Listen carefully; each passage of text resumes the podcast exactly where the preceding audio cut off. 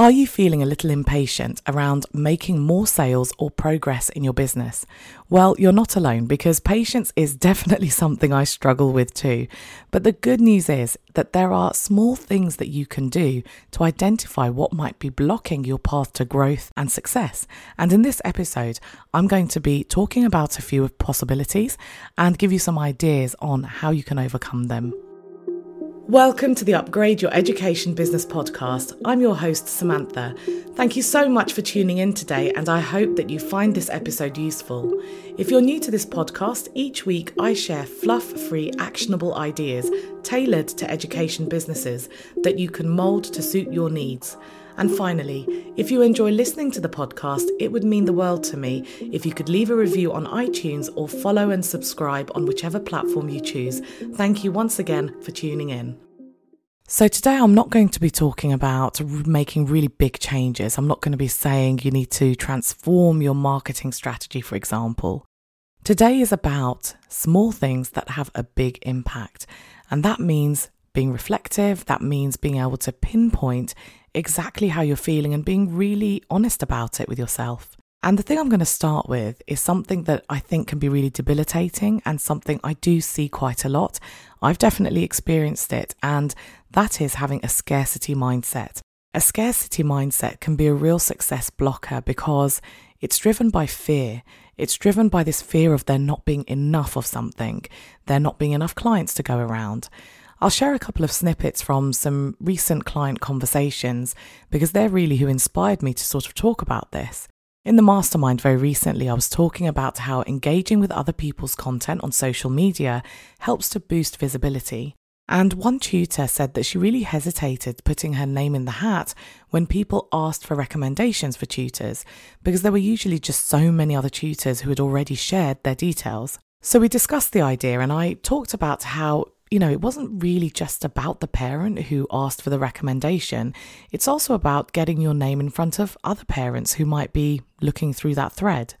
But the tutor was still resistant. But she had this light bulb moment when I said, Well, what have you got to lose? And also, I talked about how as one tutor or one business, we can only serve so many people, we can only serve so many students. And on top of that, there are only certain students who we're compatible with. So that means there will always be enough students for all of us. So it's always worth putting your name forward and, you know, just stepping forward with confidence. So, in that conversation, scarcity mindset kicked in when the tutor felt like there are just too many tutors. How can she compete? And I see this quite a lot with new businesses. And with new businesses, it can be a little bit dangerous because it can sometimes drive some bad decisions. For instance, I do meet people who've been running their businesses for a few months or maybe a year and we end up doing remedial work because what they did at the beginning was they thought, well, I don't really have a reputation in the industry yet. I'm not really established yet. So I'll go in really cheap because it's a really good way to get clients through the door. But then, of course, what happens is they are successful and they do get lots of clients through the door.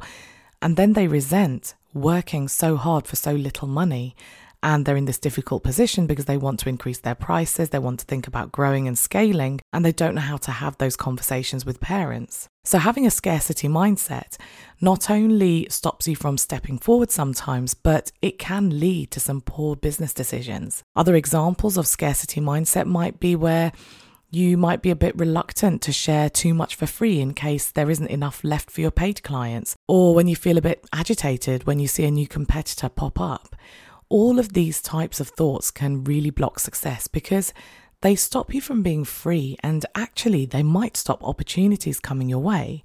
For instance, if you get upset when another competitor pops up, you might be missing out on a collaboration opportunity. Or if you don't have the confidence that no matter how much you give away for free, it will never replace the power of working with you, you might be missing out on a very fast way to build trust with your potential clients. So if you have a moment to reflect, it's a perfect opportunity to just hone in on any of these thoughts or feelings that you might be having or you might have had that might be blocking your road to growth or to success, or it might be stopping you from being open to opportunities around you. Another thing, and this is going to sound a bit strange, is that maybe you're not being pushy enough. Now, I talked about sales a few episodes ago because it's the one thing that just keeps cropping up time and time again with education business owners. It's the one area that people feel consistently uncomfortable with. But I'll repeat something I said in that episode be a problem solver, not a seller. So, if you offer loads of tips and value for free, you're doing it because you want to help people. But you can only continue to help people if you tell them how to take things further with you and that is selling, but you're doing it in a much more supportive way.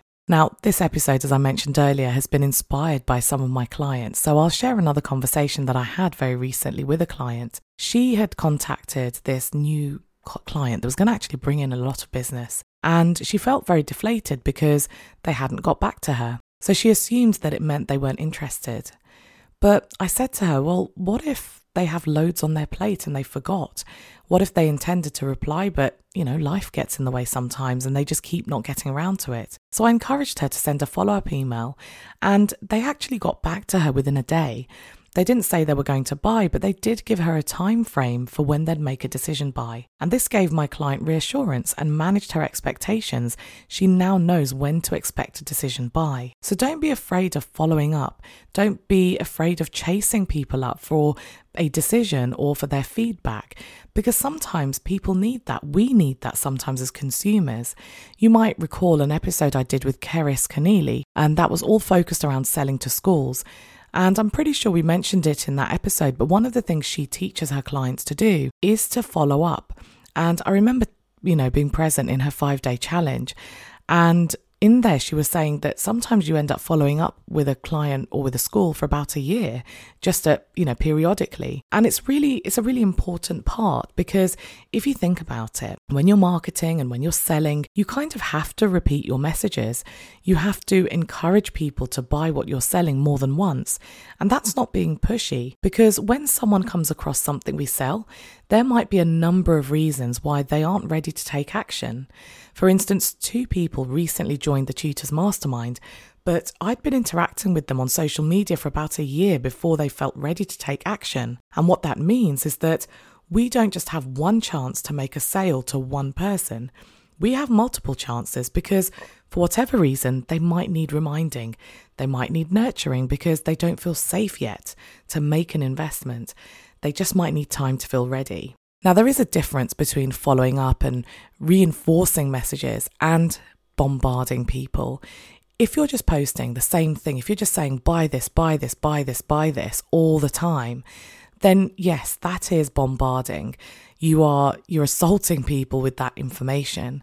It's like if you map it to real life, it's like if someone rang your doorbell multiple times a day trying to sell you this one thing that you've already said you're not interested in. Or you might be interested in it, but the fact that they're now bothering you and they're being a bit of a nuisance would completely put you off. So there is a difference, and following up with people is about continuing a conversation that's already started. The next thing is to have really firm boundaries, and I'm going to merge this with surrounding yourself with the right people. I'll tell you a quick story about what happened when I launched Upgrade Your Education business. It's not the most pleasant story, but I learned quite a lot from it. Before I launched, I was just known within my network, I suppose, as an English tutor. And I was actually doing a lot of corporate business training, but I got that work through an agency. So I didn't really market myself and I was trying to phase that out anyway because I wanted to make room for upgrade your education business.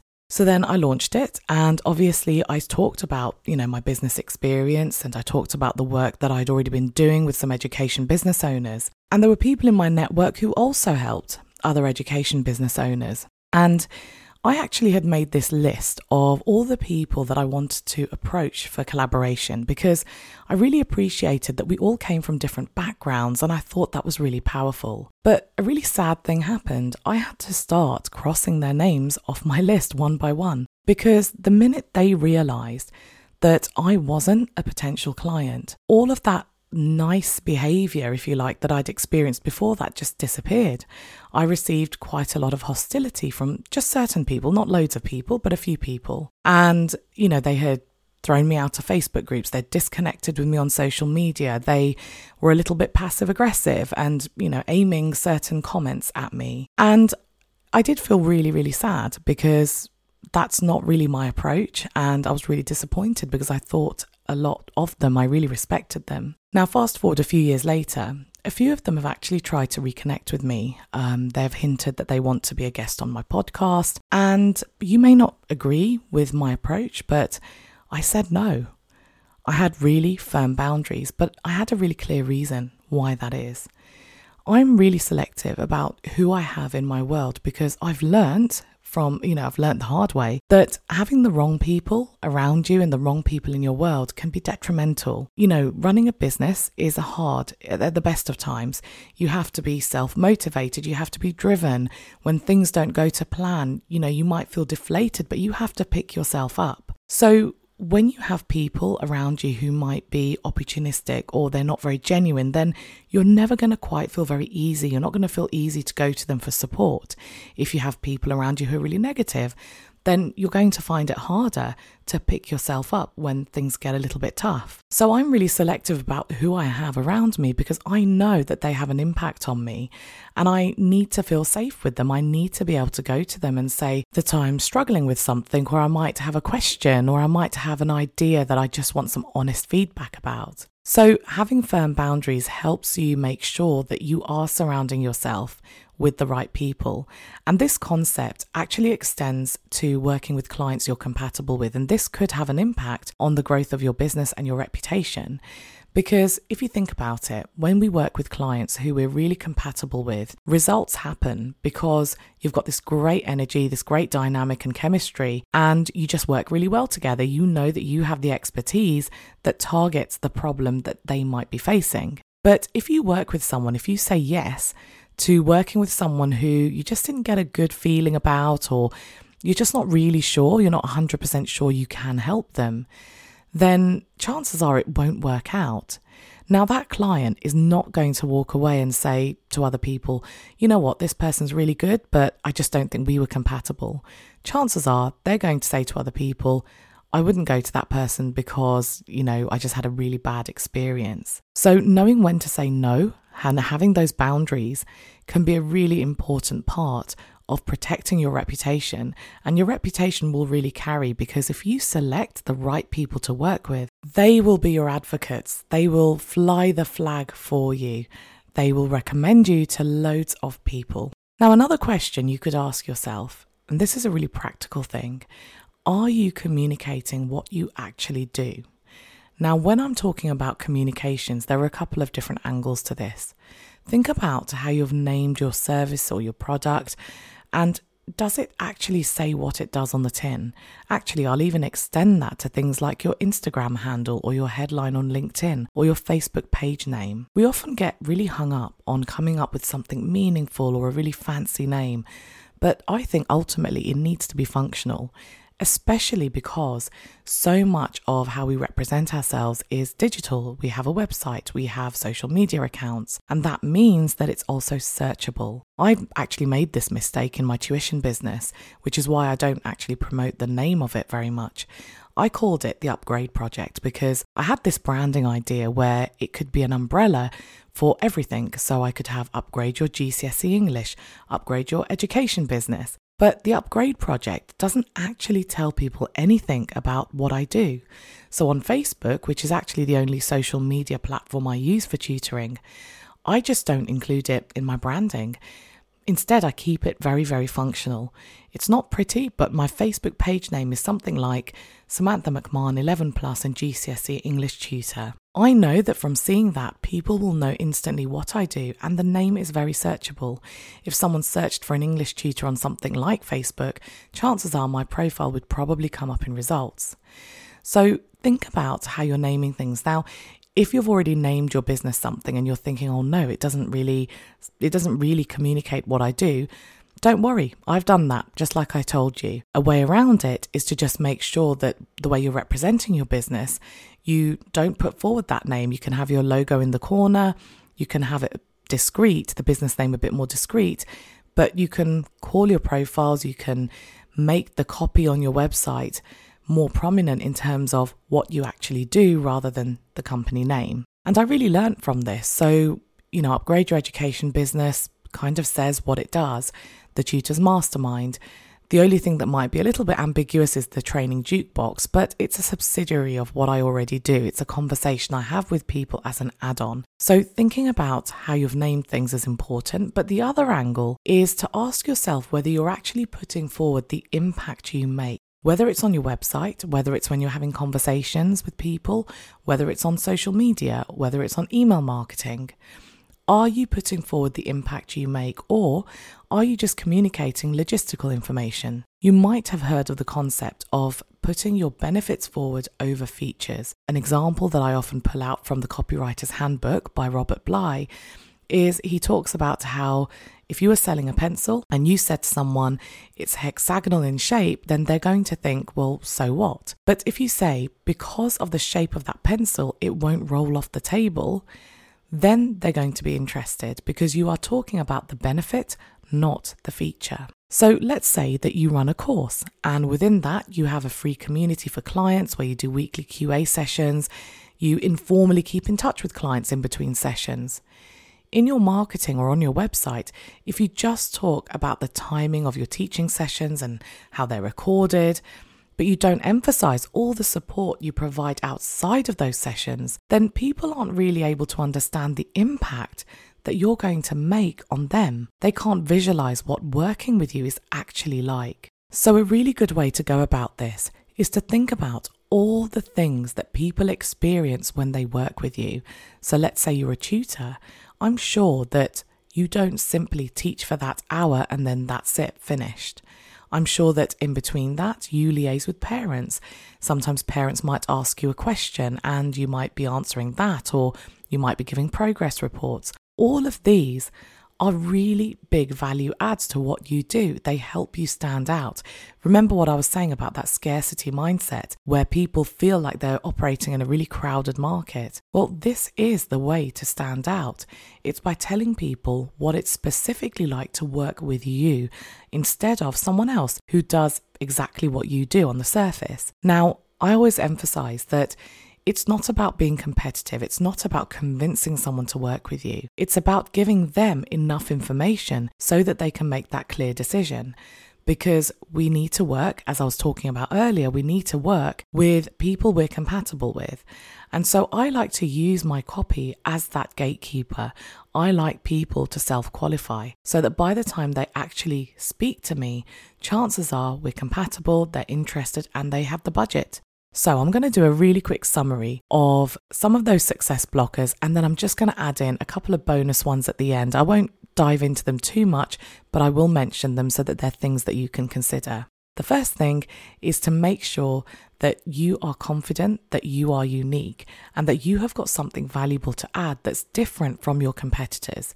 If you feel like you really need to identify that, then do that work, identify your USP. But if you feel like actually my personality and the way I do things is enough, which chances are it is, then make sure you're putting your personality forward. The second thing is make sure that you're repeating messages, make sure you're following up with potential clients. People need reminders, people need nurturing. Sometimes people simply aren't ready to take action yet, but they will be ready later. And if you don't keep in touch with them because you're worried about being pushy or pestering them, then when they reach that time of being ready, they might go elsewhere. The third thing I talked about was having really firm boundaries and surrounding yourself with the right people. The people that you fill your world with has a huge impact on your mindset, and your mindset has a huge impact on the decisions you make and how you pull yourself through any tough spots in your business. And the fourth thing is to question whether you are really communicating what you do. I'm not talking about the practical things like my group classes run at this time and it's a maximum of 10 students, and if you miss a lesson, don't worry, it's recorded. That stuff is important, but there are loads of other group classes that fit the same profile. Talk about the magic that you sprinkle on those group classes. Help people visualize what it's going to be like actually working with you. Now, as promised, I'm going to share just three more things that can really help you identify whether you are blocking your way to success. The first thing is thinking you can do everything yourself as a business owner, we do have to wear lots of different hats. One minute you're the accountant or the bookkeeper, the next minute you're the marketer, then you're the teacher, then you're the whatever. So we do have to wear lots of hats. And often we do need to take care of things ourselves. But investing in things like automation can take some of that heavy lifting away from you. Investing in someone like a virtual assistant can take some of that as well. And that really links to the second thing, which is not being willing to invest in your business. Now, I know that it's quite scary to spend money. I know that, especially if it's something you're not used to actually. So I do speak to people who they're really, really interested, but then they're like, I just don't know if I can afford it. Now, I know that sometimes you genuinely can't afford things. There are plenty of things outside of my budget. But if you're not willing to invest in your business, then you're not going to get that return. It's not going to be as fast as you would like it to be. I actually learned this the hard way because it took me ages. I was running my business for years before I actually invested in support, where I went to a coach or took a course. Because I just thought, well, I can do everything myself. But then I realized that I was having to learn from mistakes. I would have I was having to experiment more than normal. And obviously that really slowed my progress down. And what I will just add to that is that you're never going to be in a position where you think, you know what, right now I'm ready for my profits to go down. You're not never actually going to be ready to spend money. Instead, you have to make space for it and treat it like an investment. Know what you want out of it and make sure you get that out of what you're spending money on. And the third thing is not having targets or goals that you can monitor and use to kind of route your path. Now, sometimes these targets can be really simple calculations. Something I always do is I have a financial target that I want to hit. And every time I hit that, I just increase it a little bit more. And what that really helps me do is map out what areas of my business I want to have a bit more of a drive towards, which areas I want to take a step back from without compromising my income. You know, we have bills to pay. We we need to make money from our businesses. So financial targets really helps you focus and it helps you make clear decisions. But sometimes these targets aren't quite as quantifiable as that. So it could be that one of your targets is to work a bit less without compromising your income. So that could be a target but then you want to break that down into possible ways that you can achieve that. So, having targets and having goals is a really good way to focus you and direct you on what actions you need to take in your business.